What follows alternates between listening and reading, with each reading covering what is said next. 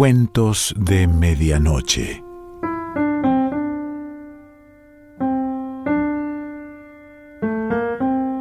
El cuento de hoy se titula La excavación y pertenece a Augusto Roa Bastos.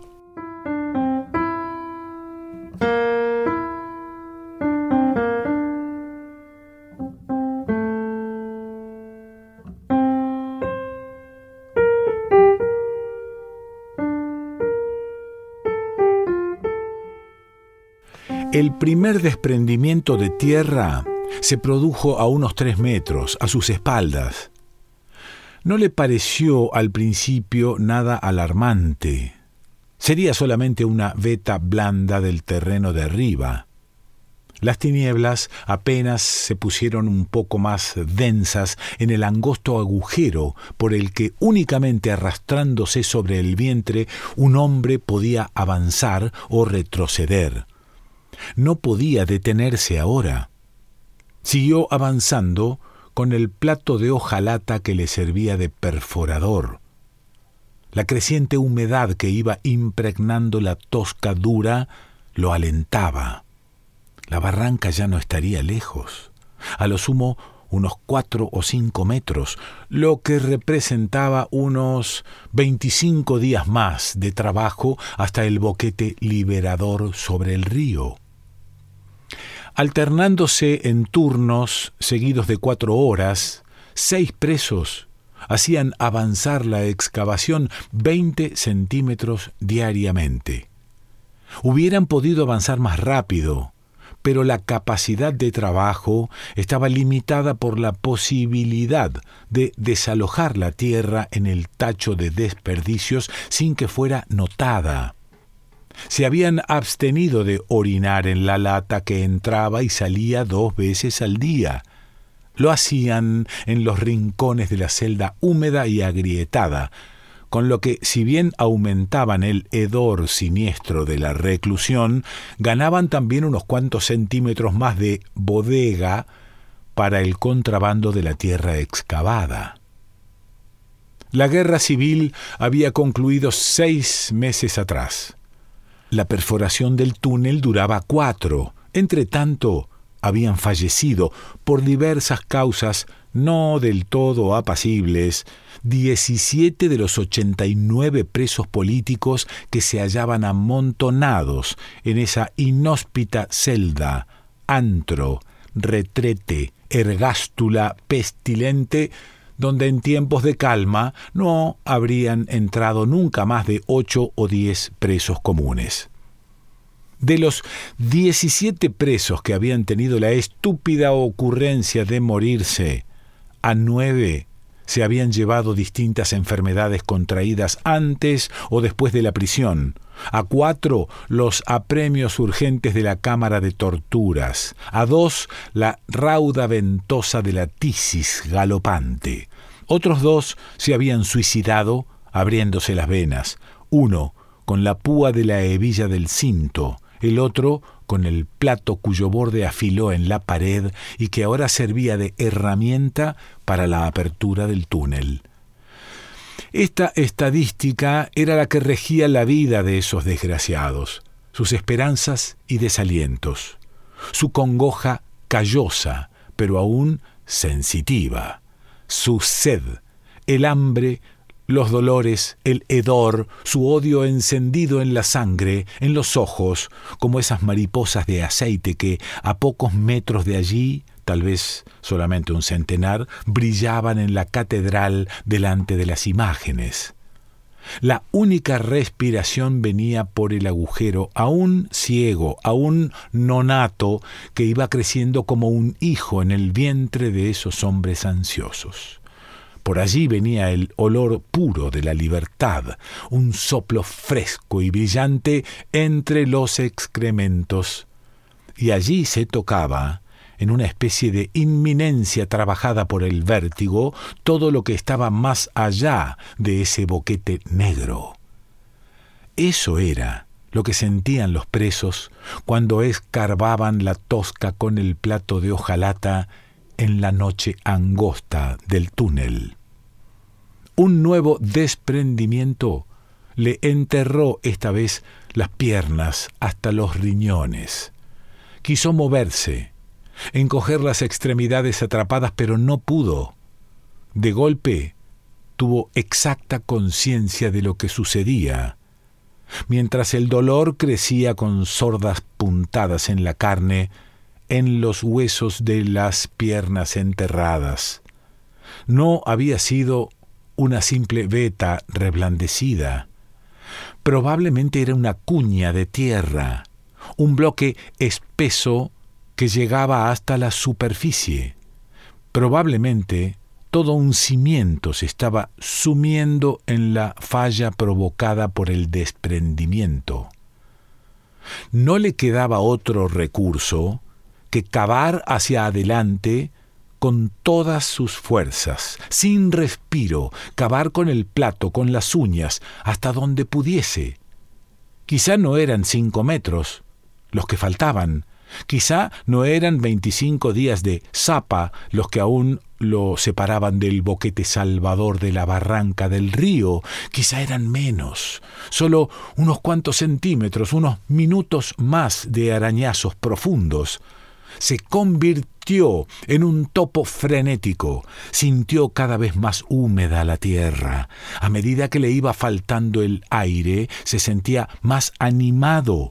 Su esperanza crecía con la asfixia. Un poco de barro tibio entre los dedos le hizo prorrumpir en un grito casi feliz, pero estaba tan absorto en su emoción. La desesperante tiniebla del túnel lo envolvía de tal modo que no podía darse cuenta de que no era la proximidad del río, de que no eran sus filtraciones las que hacían ese lodo tibio, sino su propia sangre brotando debajo de las uñas y en las yemas heridas por la tosca. Ella, la tierra, densa e impenetrable, era ahora la que, en el epílogo del duelo mortal comenzado hacía mucho tiempo, lo gastaba a él sin fatiga y lo empezaba a comer aún vivo y caliente. De pronto pareció alejarse un poco, manoteó al vacío. Era él quien se estaba quedando atrás, en el aire, como piedra que empezaba a estrangularlo. Procuró avanzar, pero sus piernas ya irremediablemente formaban parte del bloque que se había desmoronado sobre ellas. Ya ni las sentía, solo sentía la asfixia. Se estaba ahogando en un río sólido y oscuro. Dejó de moverse, de pugnar inútilmente. La tortura se iba transformando en una inexplicable delicia. Empezó a recordar.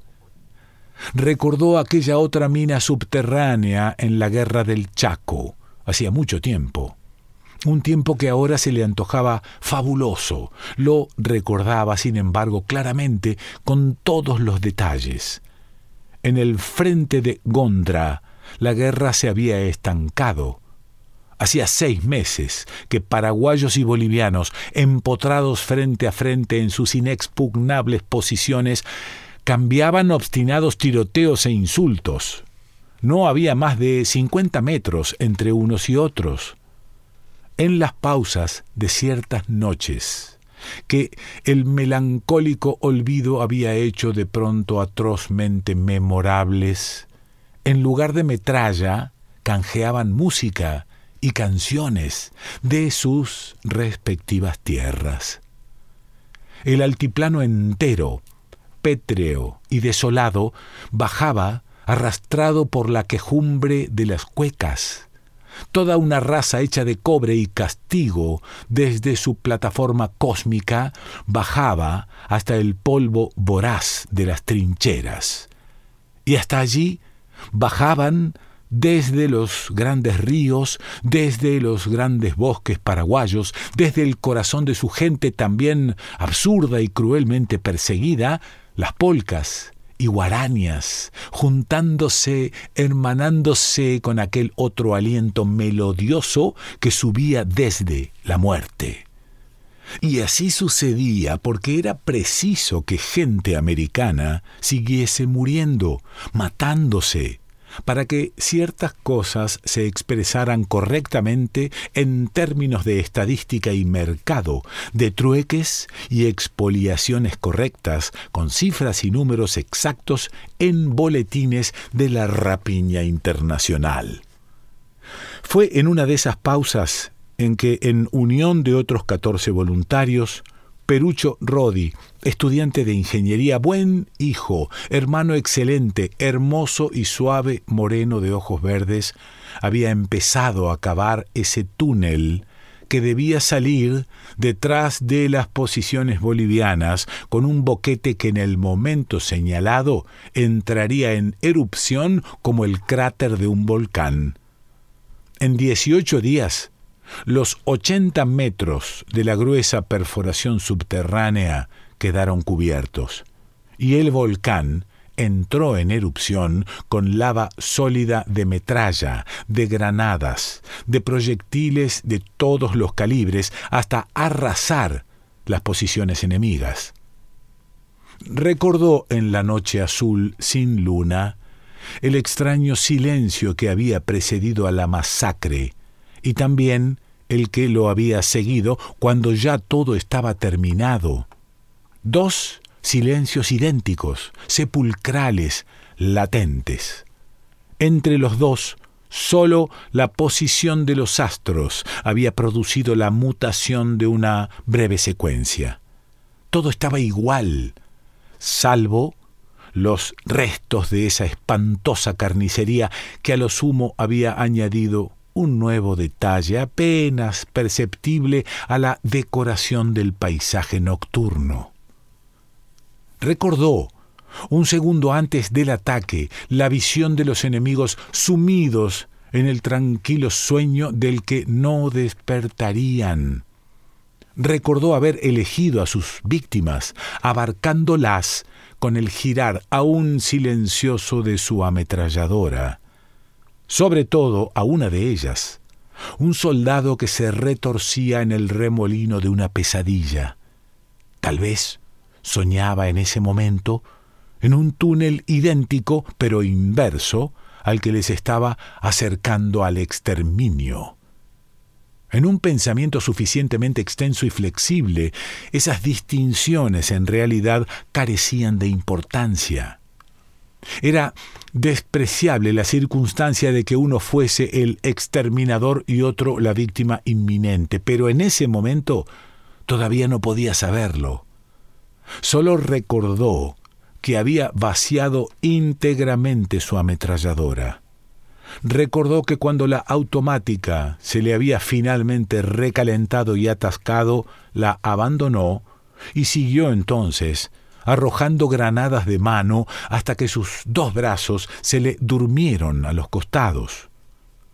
Lo más extraño de todo era que, mientras sucedían estas cosas, le habían atravesado recuerdos de otros hechos, reales y ficticios, que aparentemente no tenían entre sí ninguna conexión y acentuaban, en cambio, la sensación de sueño en que él mismo flotaba. Pensó, por ejemplo, en el escapulario carmesí de su madre, real, en el inmenso panambí de bronce de la tumba del poeta Ortiz Guerrero, ficticio, en su hermanita María Isabel, recién recibida de maestra, real. Estos parpadeos incoherentes de su imaginación duraron todo el tiempo. Recordó haber regresado con ellos chapoteando en un vasto y espeso estero de sangre. Aquel túnel del Chaco y este túnel que él mismo había sugerido cavar en el suelo de la cárcel, que él personalmente había empezado a cavar y que por último solo a él le había servido de trampa mortal. Este túnel y aquel eran el mismo túnel. Un único agujero recto y negro con un boquete de entrada pero no de salida. un agujero negro y recto que, a pesar de su rectitud, le había rodeado desde que nació como un círculo subterráneo, irrevocable y fatal. Un túnel que tenía ahora para él cuarenta años, pero que en realidad era mucho más viejo, realmente inmemorial. Aquella noche azul del Chaco, poblada de estruendos y cadáveres, había mentido una salida. Pero solo había sido un sueño, menos que un sueño, la decoración fantástica de un sueño futuro en medio del humo de la batalla. Con el último aliento, Perucho Rodi la volvía a soñar, es decir, a vivir. Solo ahora aquel sueño lejano era real, y ahora sí que avistaba el boquete enceguecedor, el perfecto redondel de la salida. Soñó, recordó, que volvía a salir por aquel cráter en erupción hacia la noche azulada, metálica, fragorosa. Volvió a sentir la ametralladora ardiente y convulsa en sus manos. Soñó, recordó, que volvía a descargar ráfaga tras ráfaga y que volvía a arrojar granada tras granada. Soñó, recordó, la cara de cada una de sus víctimas. Las vio nítidamente, eran ochenta y nueve en total. Al franquear el límite secreto, las reconoció en un brusco resplandor y se estremeció. Esas ochenta y nueve caras vivas y terribles de sus víctimas eran, y seguirán siéndolo en un fogonazo fotográfico infinito, la de sus compañeros de prisión, incluso los diecisiete muertos, a los cuales se había agregado uno más. Se soñó entre esos muertos, soñó que soñaba en un túnel. Se vio retorcerse en una pesadilla, soñando que cavaba, que luchaba, que mataba. Recordó nítidamente el soldado enemigo, a quien había abatido con su ametralladora mientras se retorcía en una pesadilla. Soñó que aquel soldado enemigo lo abatía ahora a él con su ametralladora, tan exactamente parecido a él mismo que se hubiera dicho que era su hermano mellizo. El sueño de Perucho Rodi quedó sepultado en esa grieta como un diamante negro que iba a alumbrar aún otra noche. La frustrada evasión fue descubierta. El boquete de entrada en el piso de la celda. El hecho inspiró a los guardianes. Los presos de la celda cuatro, llamada Valle I, menos el evadido Perucho Rodi, a la noche siguiente, encontraron inexplicablemente descorrido el cerrojo. Sondearon con sus ojos la noche siniestra del patio. Encontraron que inexplicablemente los pasillos y corredores estaban desiertos. Avanzaron. No enfrentaron en la sombra la sombra de ningún centinela. Inexplicablemente el caserón circular parecía desierto. La puerta trasera que daba a una callejuela clausurada estaba inexplicablemente entreabierta. La empujaron. Salieron. Al salir, con el primer soplo fresco, los abatió en masa sobre las piedras el fuego cruzado de las ametralladoras, que las oscuras troneras del panóptico escupieron sobre ellos durante algunos segundos.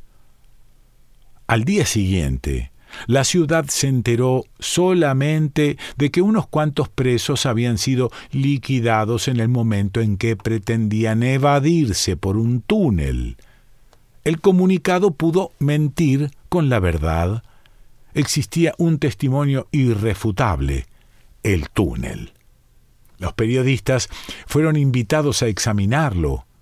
Quedaron satisfechos al ver el boquete de entrada en la celda. La evidencia anulaba algunos detalles insignificantes. la inexistente salida, que nadie pidió ver, las manchas de sangre aún frescas en la callejuela abandonada.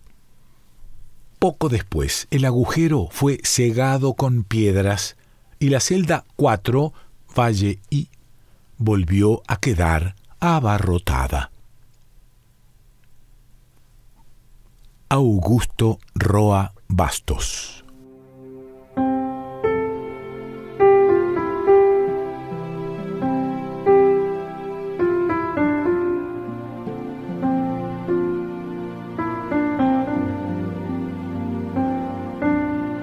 Cuentos de medianoche.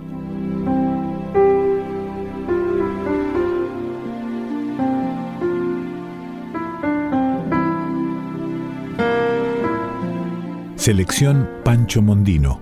Idea y lectura Quique Pesoa.